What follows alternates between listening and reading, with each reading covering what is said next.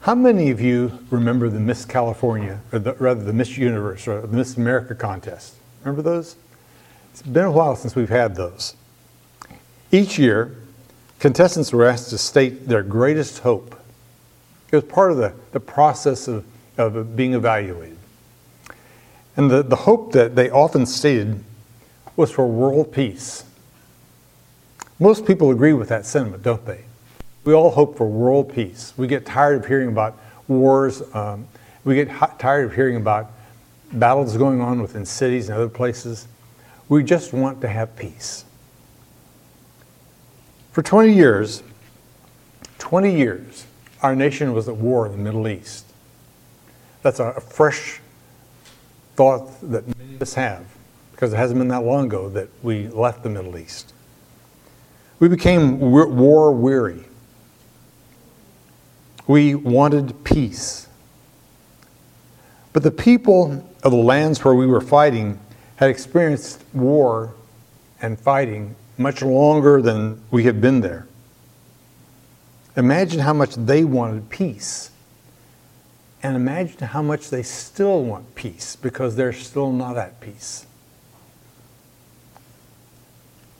When I arrived in South Vietnam as a Marine in March of 1967, the U.S. had been fighting there since 1964. But South Vietnam had been at war since 1947, 20 years before I arrived.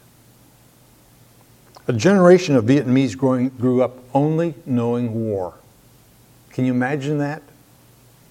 Your land had been ravaged with one battle after another over 20 years. And it would be battling there still until 1974. Imagine how they wanted peace. After a year in South Vietnam, I came home for a month, just a break before going back. I had never sat in my father's easy chair. I'd never thought about it. It was never thought in my mind to, to sit in his easy chair. Until then, until I came back. And then I did. I wanted peace from the war.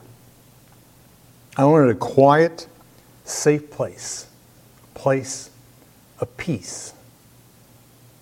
I didn't want to be on alert. I didn't want to be armed. I didn't want to be threatened with death. I just wanted peace. We can all relate to that in one way or another, can't we? About wanting peace. Because in some way or another, all of our lives have been touched with a lack of peace or with a weariness about hostility and like those Miss America contestants, we want to see peace.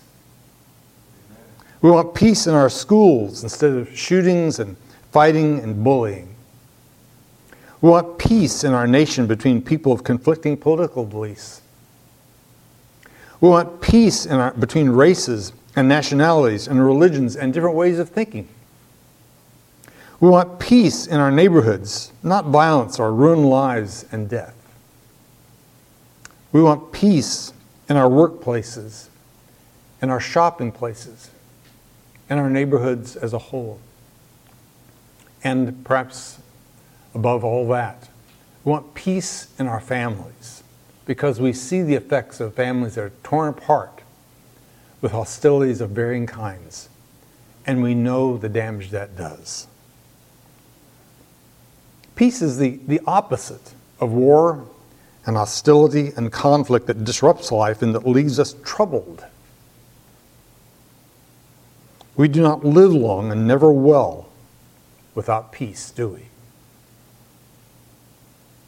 Peace is the, the, the, the thing that we feel a need for almost naturally in our lives.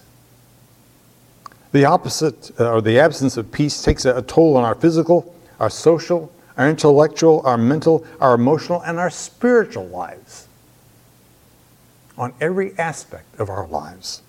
We don't want to live long without peace. It's, it's depressive. We, we just exist and we become hopeless without peace. Maybe that's why Acts 9:31 says this after Paul left Jerusalem for Tarsus. Then the church throughout Judea, Galilee, and Samaria enjoyed a time of peace. It was strengthened and encouraged by the Holy Spirit. It grew in numbers, living in the fear of the Lord. Isn't that interesting? Peace for the church brought strength, encouragement, and growth by the power of the Holy Spirit. If those blessings are from the Holy Spirit, could they reveal how we have prevented those blessings through our constant bickering in the church?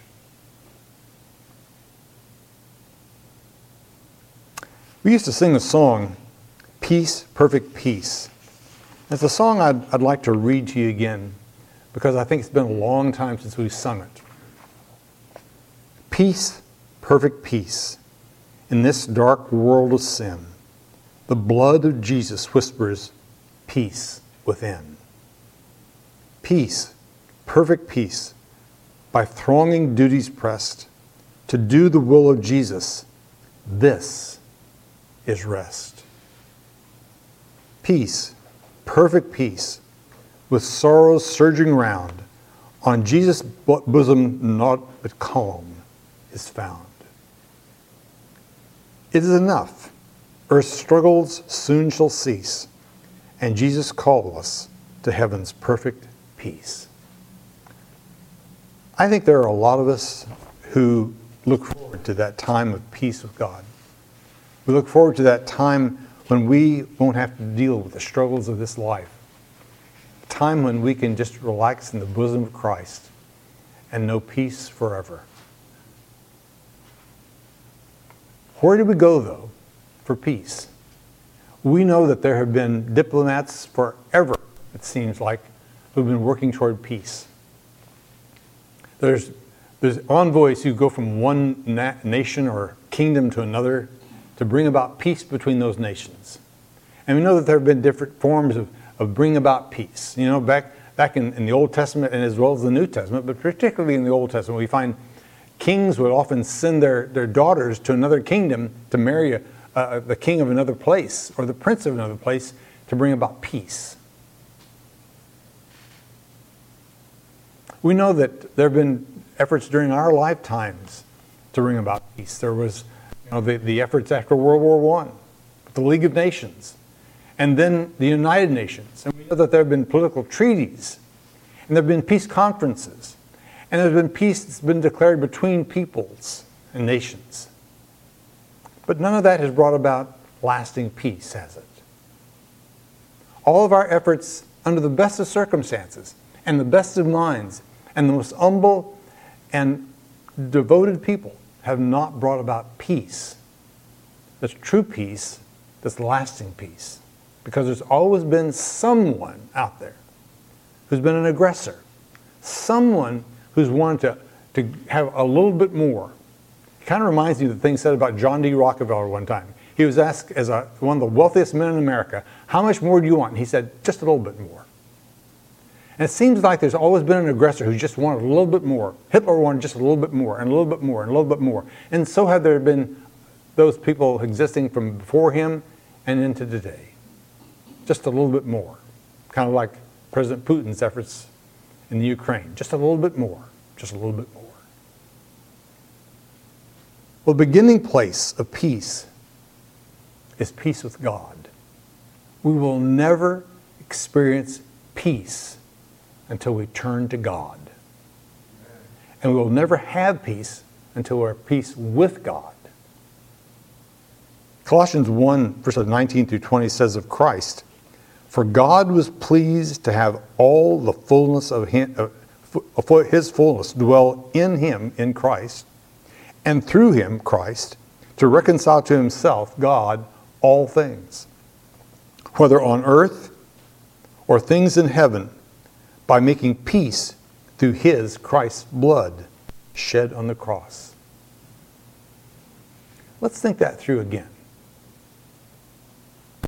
God was pleased to have all his fullness dwell in Christ and through Christ to reconcile to himself all things, whether on earth or things in heaven, by making peace through Christ's blood shed on the cross.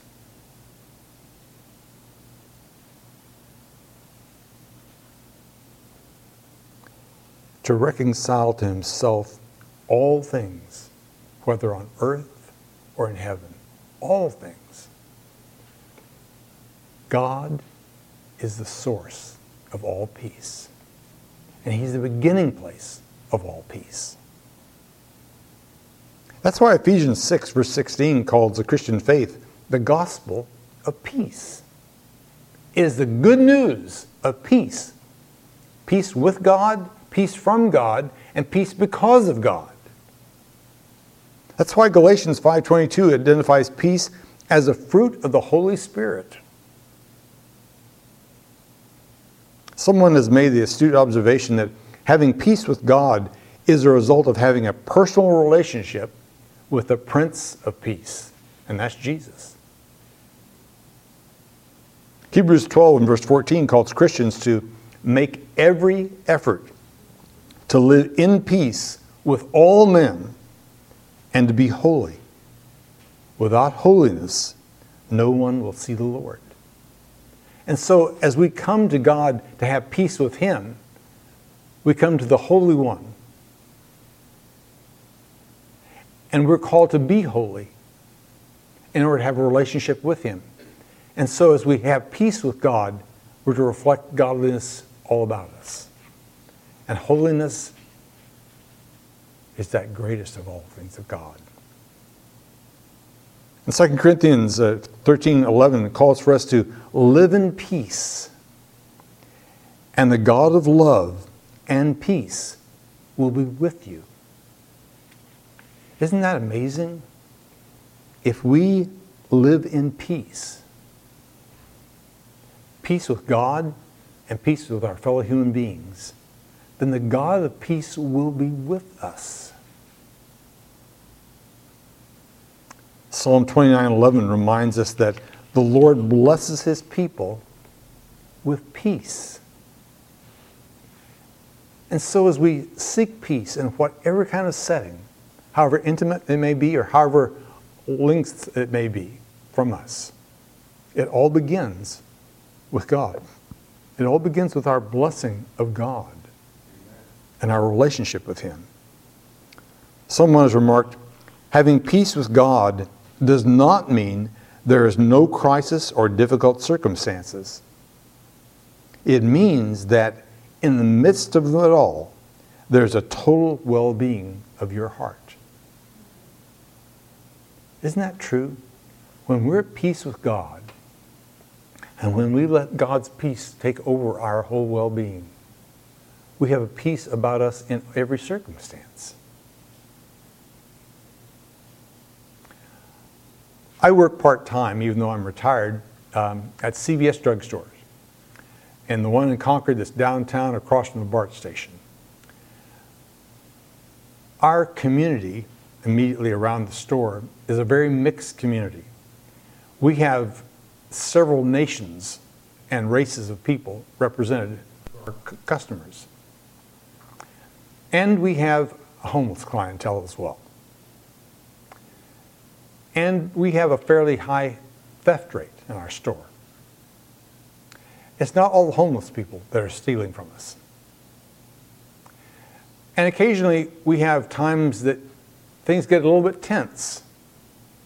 It would be very easy to be troubled of soul about the thievery and about the tense times about people who are out of their minds because they spent too much time on the street and they become paranoid to just overwhelm you. But I'm not bothered by it because I have peace with God. And that's not to put me up, it's just simply to say that it's just one example of a time and place, a circumstance that we can have peace with God.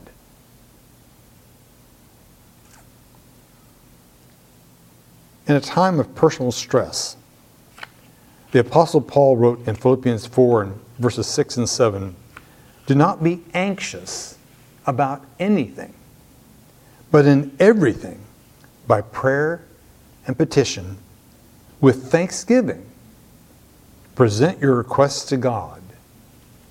And the peace of God, which transcends all understanding, will guard your hearts and your minds in Jesus Christ. Isn't that a wonderful promise to us?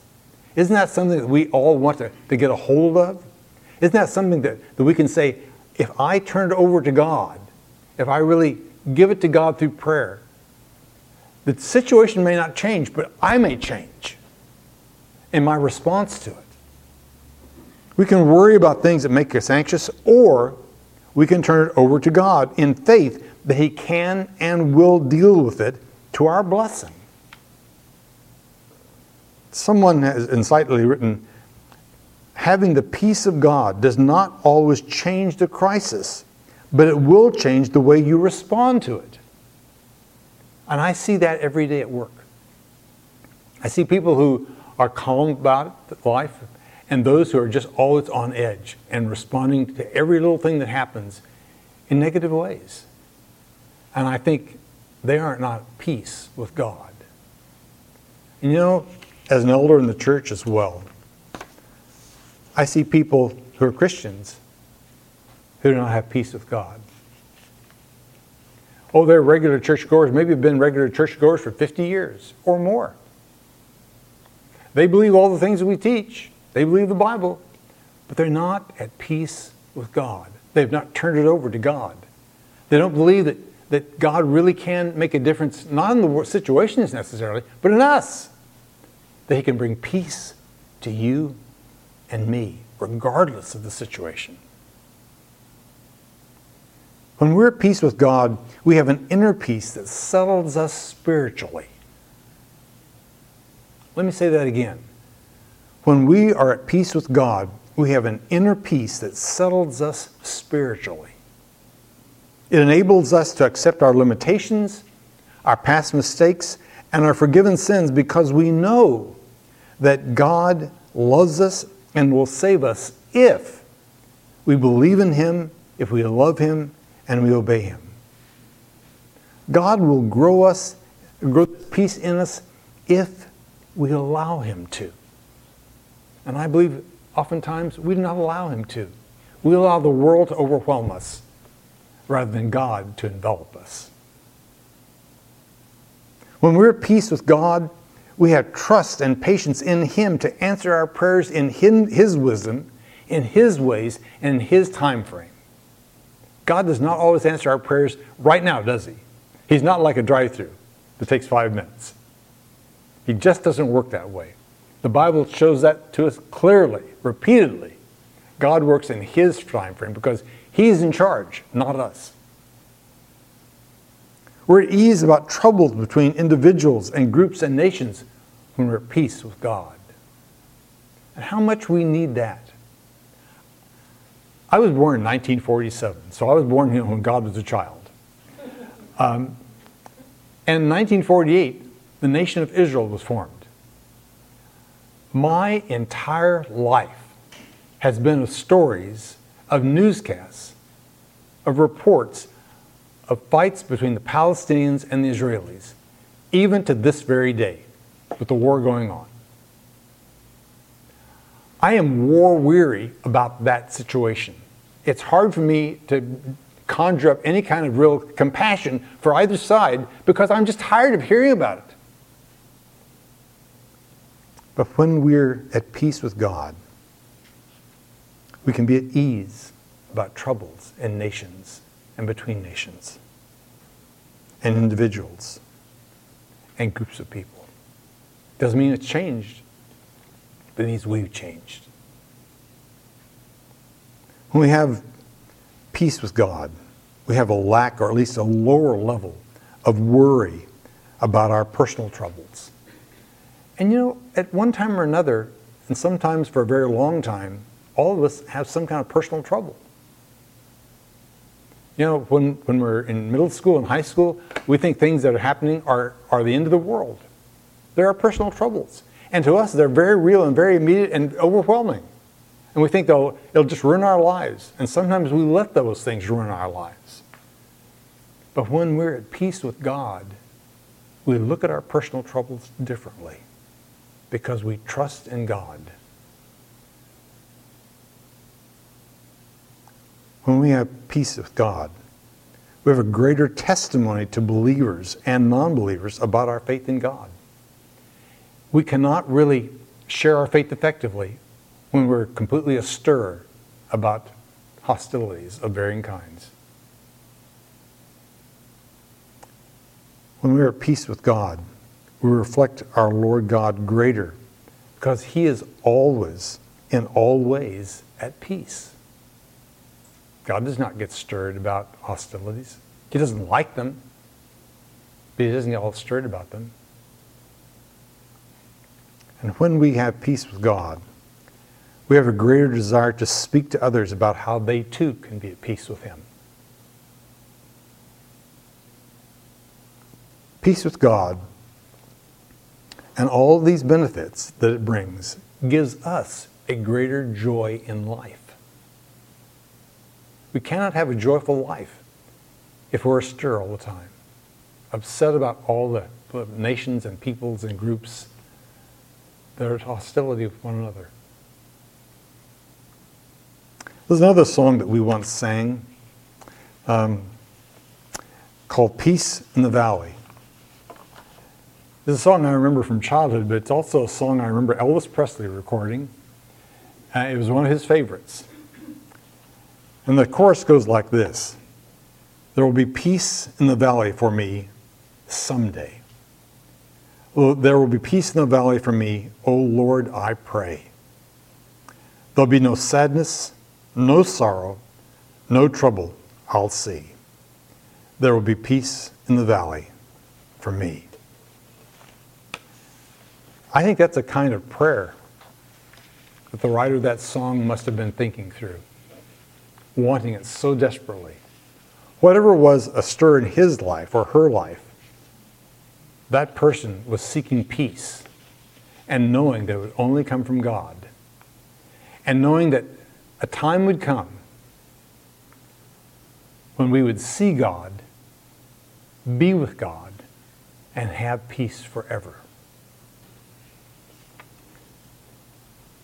Colossians 3:15 says uh, to us, "Let the peace of Christ rule in your hearts, since as members of one body you are called to peace, and be thankful."